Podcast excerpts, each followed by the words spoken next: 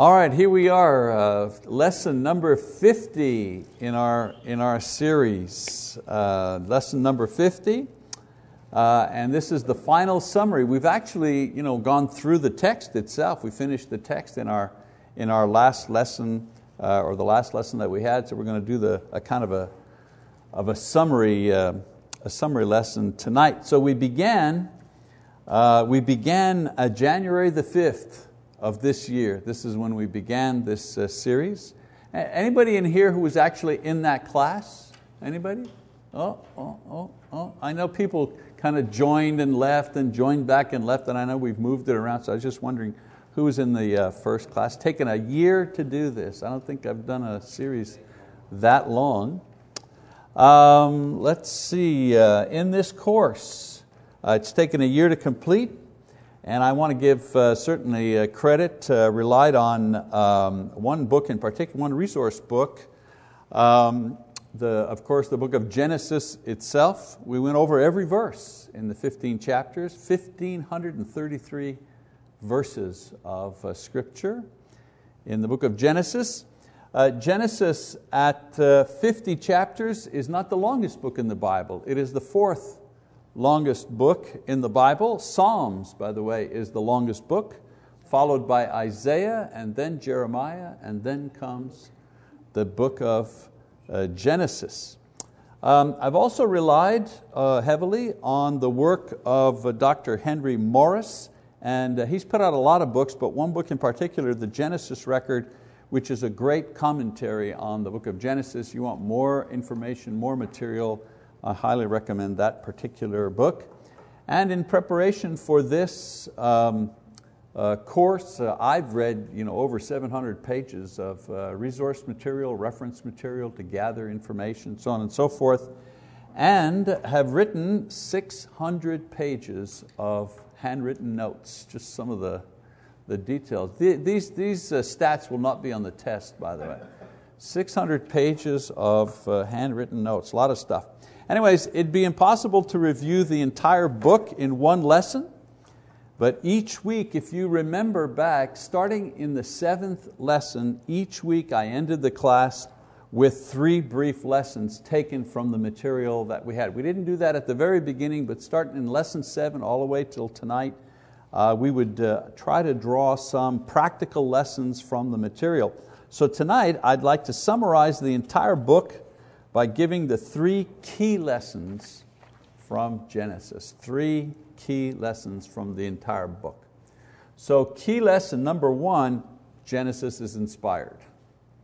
Genesis is inspired. You know, we spent a lot of weeks studying the first verse. Remember that? We did lots of lessons.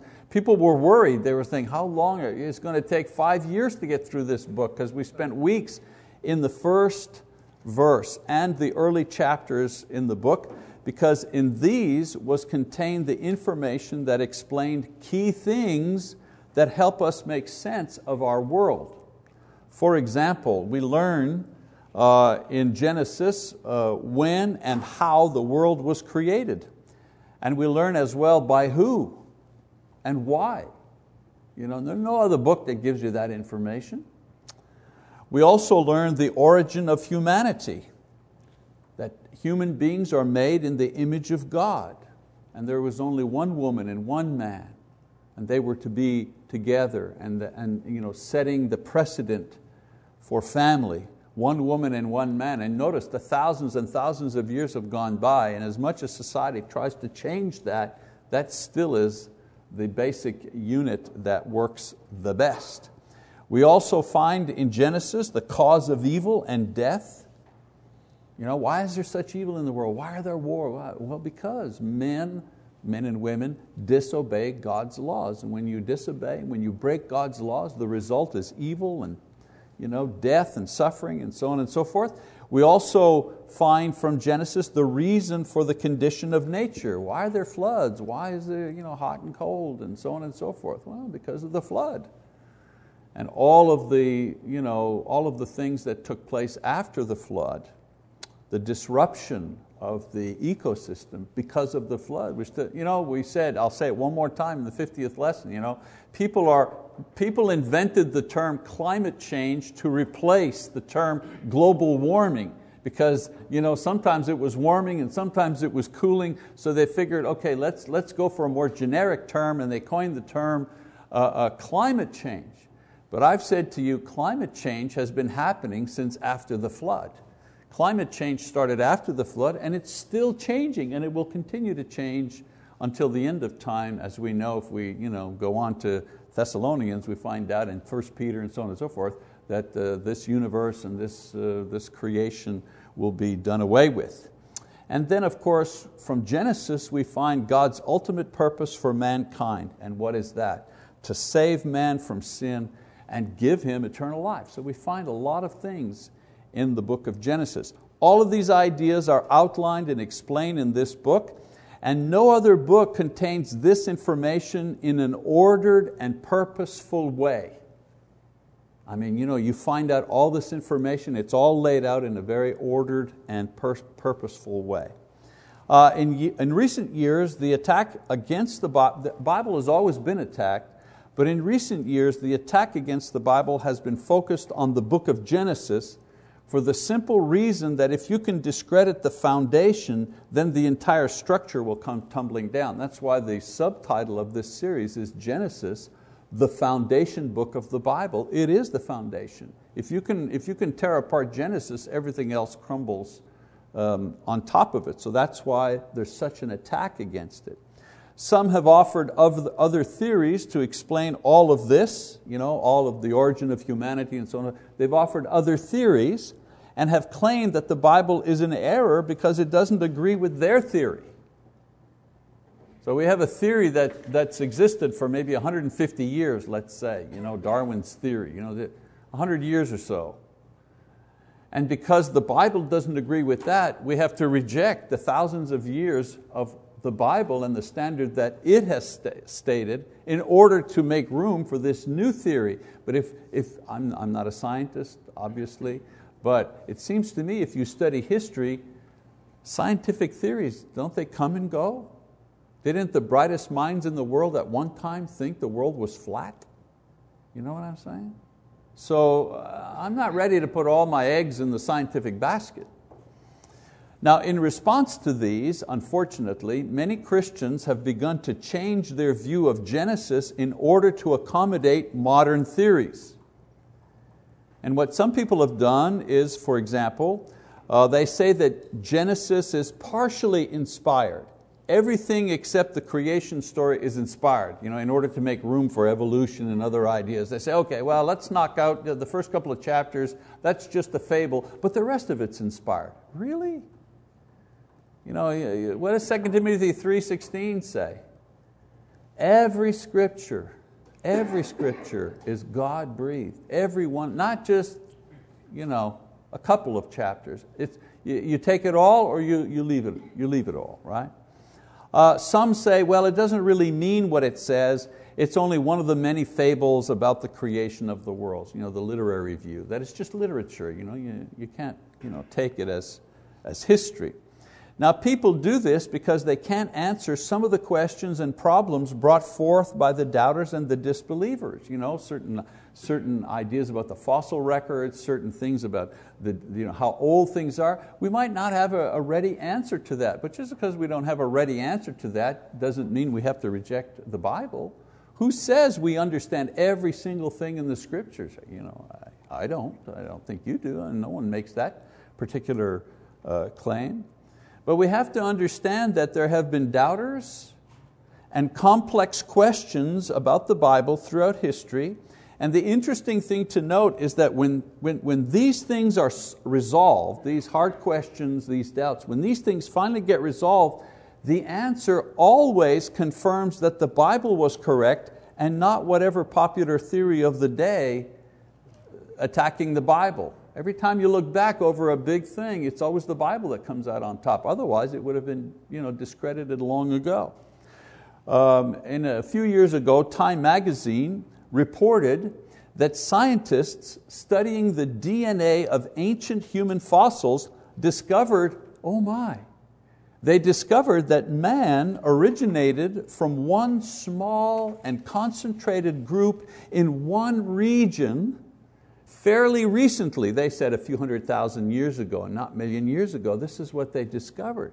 And of course, this contradicted uh, uh, what evolutionists claim that human beings evolved spontaneously in various geographic areas all over the world over a period of millions of years. Now, the, the, the, Time magazine, trust me, is not a, they're not Bible scholars and Bible defenders, but they couldn't deny what the scientists had said. So what was interesting is that the discovery was much more in line with what Genesis taught than what Darwin taught.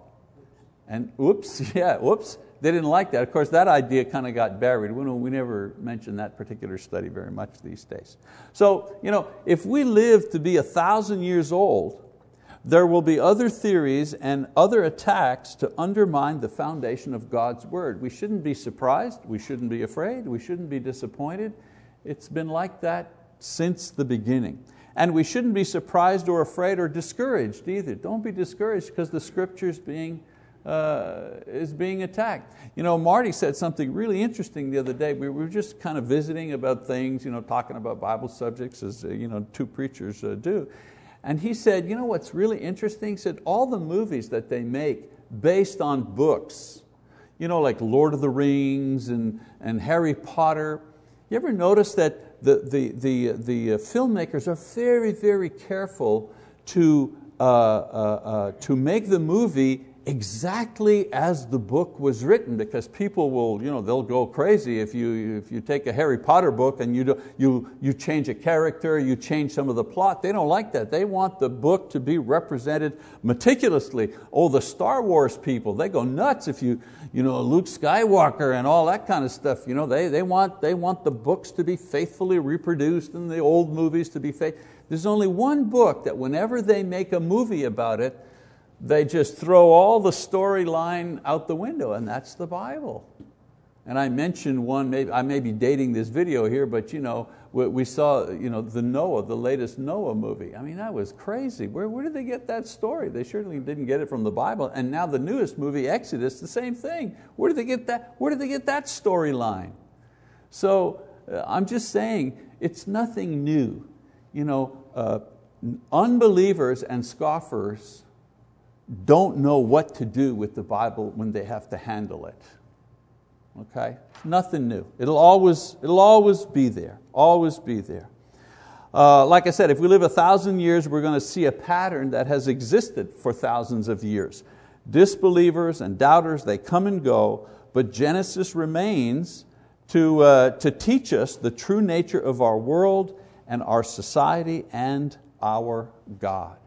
And there's one passage that is, I think, very, very powerful to you know, help us hold on to this idea, and it's out of Isaiah. You know, the grass withers and the flower fades, but the word of our God stands forever. You know?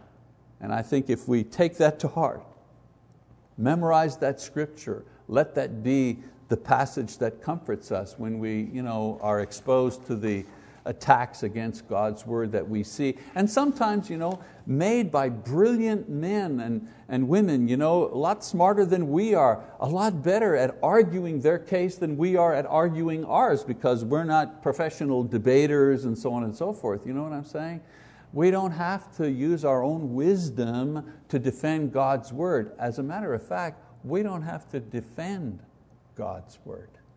He's never asked us to defend His word. He's only asked us to proclaim His word. His word is powerful enough to stand on its, on its own. Uh, our problem is we just don't, you know, we don't proclaim it enough. All right, so key lesson number one uh, from Genesis, certainly, God's word, uh, you know, the Bible, Genesis, is an inspired work. Key lesson number two God is gracious. I mean, that just comes out. They say that the Old Testament reveals the Father, the Gospels reveal the Son, and the book of Acts and the epistles reveal the Holy Spirit. You see the Father working in the Old Testament, you see plainly the Son, the image and the work and the words of the Son in the Gospels, and then you see the Holy Spirit at work you know, through the rest of the scriptures. And this is, this is fairly true because in the book of Genesis we see the promise of the Son, the promise of it in, a, in a kind of an indirect way.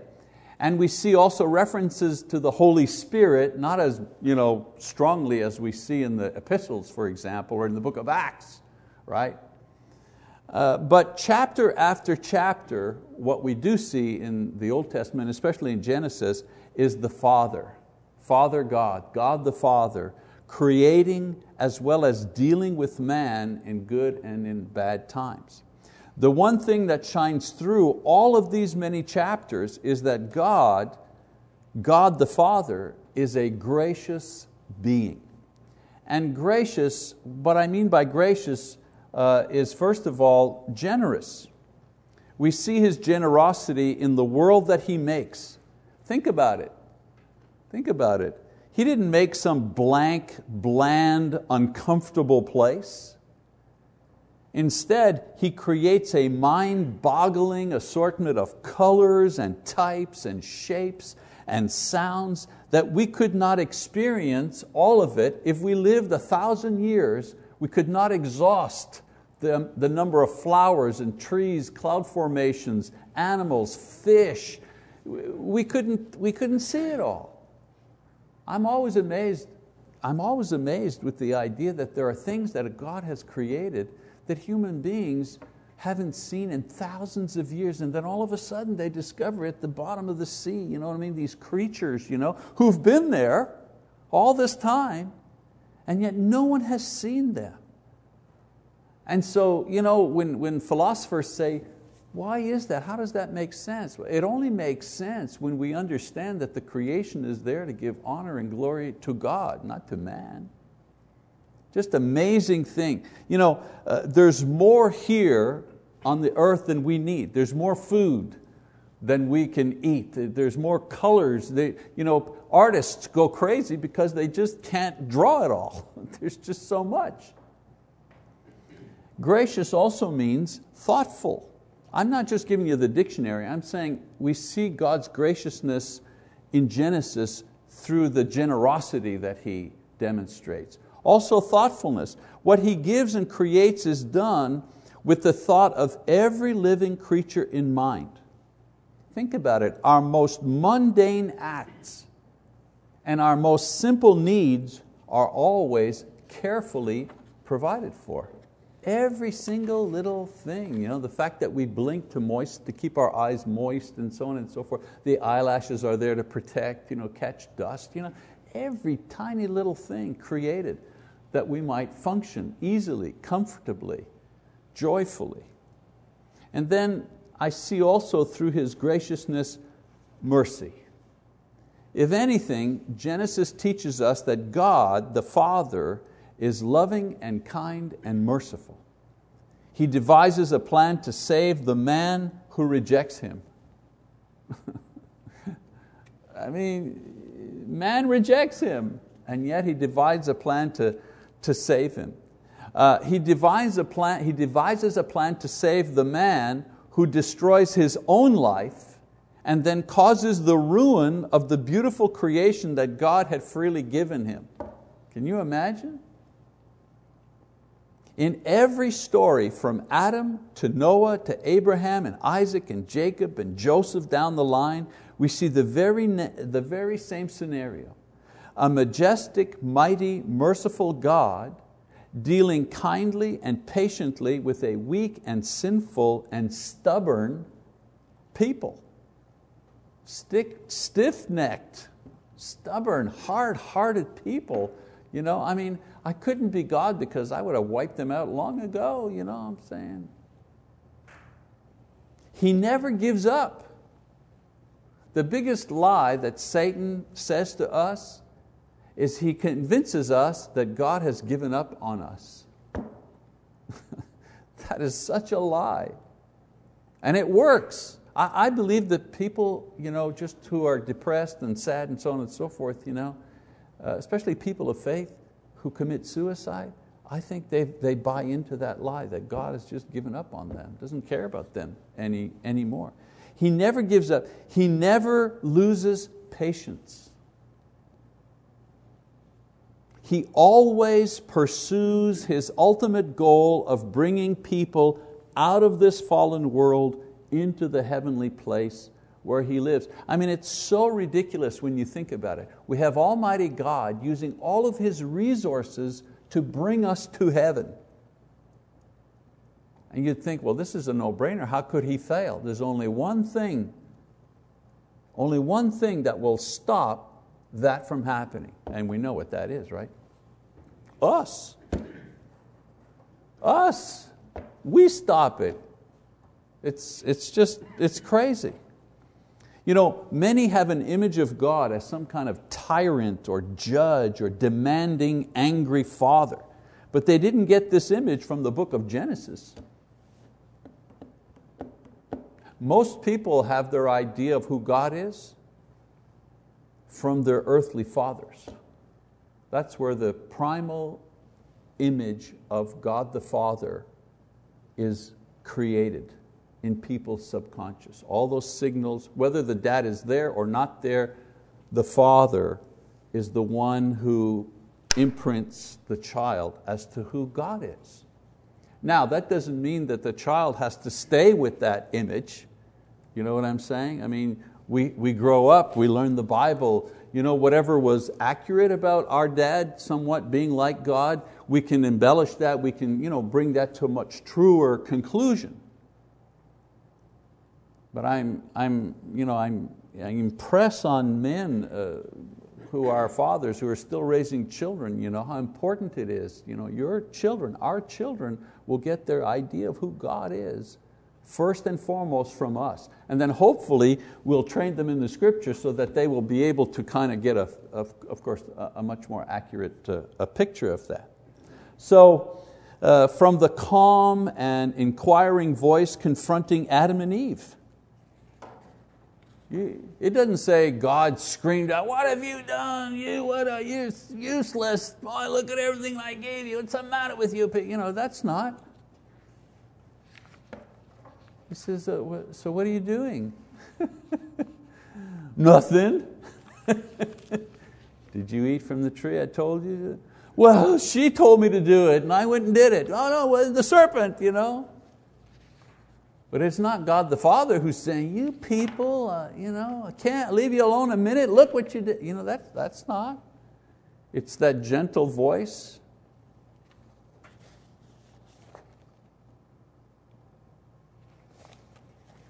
And then the same presence encouraging Jacob to go into Egypt and join his son.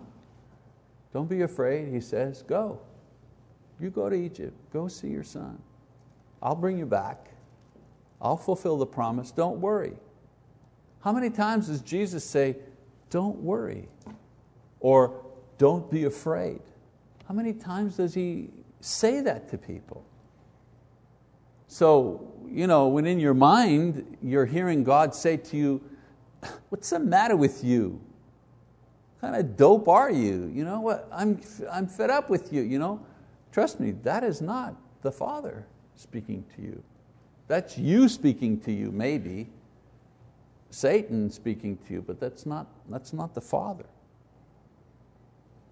So, all that we see in Genesis reveals an unbroken image of God our Father who cares for His sons and His daughters and He plans for their ultimate happiness, just like earthly fathers do.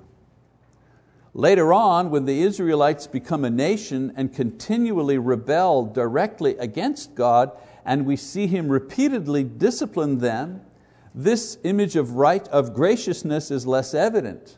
But here in Genesis, as mankind is in its infancy, we see God, the gracious and tender Father, leading His children in their first steps that will ultimately lead them to spiritual maturity.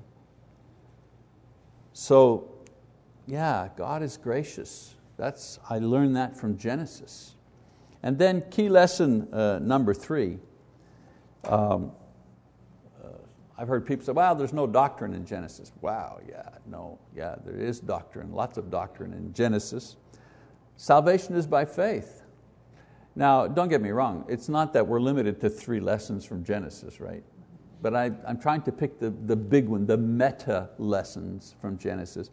Salvation in by faith. You know, some people actually think that the idea of salvation being by faith is an idea that's introduced by the New Testament. They're actually under the impression of that. They wrongly conclude that in the Old Testament, people were saved by the law. Now, the error here is that the Jews, especially the Pharisees, began to think that they could be right with God by meticulously keeping the law, especially the ceremonial law of sacrifice and food and tithing. They began to think, you know, if I can just keep the rules about my religion, how to practice my worship, and if I can keep those rules, that, that'll make me right with God. But this was never so, ever. It was never so. In Genesis, God establishes the way and the only way that a person could be saved.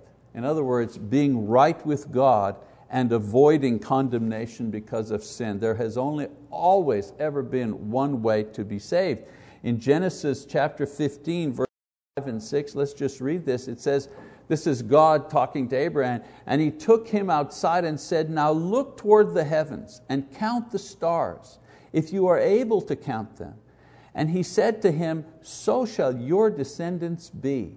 Then he believed in the Lord, and He reckoned it to him as righteousness. Where do you see ceremonial law here? Where do you see rule keeping here? Do you see that anywhere? I don't, I don't see it. The only way from the very beginning to be right with God is to believe Him and to believe in Him. There's a difference, right? You believe in Him, that means you believe in His existence, that's good. And then you believe Him means you believe what He says to you is true. Now, if someone believes Him, this faith will motivate that person to obedience and trust and adoration and worship and so on and so forth. God promised that He would send someone to pay the price for sin, and the entire Bible is the story of how Jesus eventually came and did this. That's what, if somebody says, So what's the Bible about in one sentence? The Bible is about how God sent Jesus to save mankind from eternal death, period. That's what the Bible is about. In Genesis, God required that a person believe Him in order to be acceptable. In the New Testament, God requires that people believe in His Son, Jesus Christ, in order to become acceptable and therefore saved from condemnation. Why are we saved? Because we're acceptable. That's why I'm saved. I'm, I'm saved because God has made me acceptable to Himself. That's what saves me, not, not because I do anything. It's how He considers me. So in Genesis, God required obedience as a way of acting out faith. And this included circumcision and following God's lead as to worship and conduct and service and so on and so forth. But all those things, the, the sheep offered and the, the incense and the fasting and the tithing, all that stuff were ways to demonstrate faith. And, and, and how that became polluted is that people began to think, if I perfectly do the things you know, that demonstrate my faith, in the doing of those things, that's what saves me. And they forgot, no, the working out of your worship and so on and so forth, that's simply a demonstration of a faith that you have, period. Otherwise, we'd be saved by perfect worship practices. You understand what I'm saying? We call it the form. Some people think you're saved by forms. Uh, we get all of the body dunked underwater when we are baptized, you know, making sure, whoa, whoa, was there a hair sticking up? Oh, I think I saw his finger come out of the water. Oh no, well, we've got to rebaptize that person, you know, because we didn't do the form correctly. That's why some, I was in a church once where somebody, I don't know, they, were at, they weren't paying attention, and they served the uh, fruit of the vine first. They prayed and somehow they grabbed the wrong tray and everybody followed suit and they served the, the fruit of the vine first and then and the guy realized what he did. He said, oh well, let's have a prayer and then he served the bread. And I mean, there was such consternation among many people. There were, no, no, this happened in Canada. Well, it, maybe it happened here, but oh, it happened here too. There was such consternation because people thought, we've sinned. You know, why? Because they, they didn't do the form correctly. Not the idea that they were coming to worship God and you know, it was, a, it was a, a natural mistake. Mistakes happen. But what do you think grace is about? You know, gr grace covers you, you, you, uh, uh, you know, you, I don't know, you did bad things, you know, you robbed, you stole, you did bad things, you know, and then uh, you may have even killed somebody, you know what I'm saying? And if you're baptized for the remission of sins, your, your, your sins are forgiven you, you know.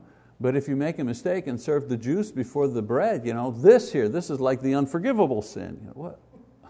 If God's grace covers your immoral acts, it certainly covers also the mistakes that you make, I mean in good conscience, the mistakes that you make when you're trying to worship God.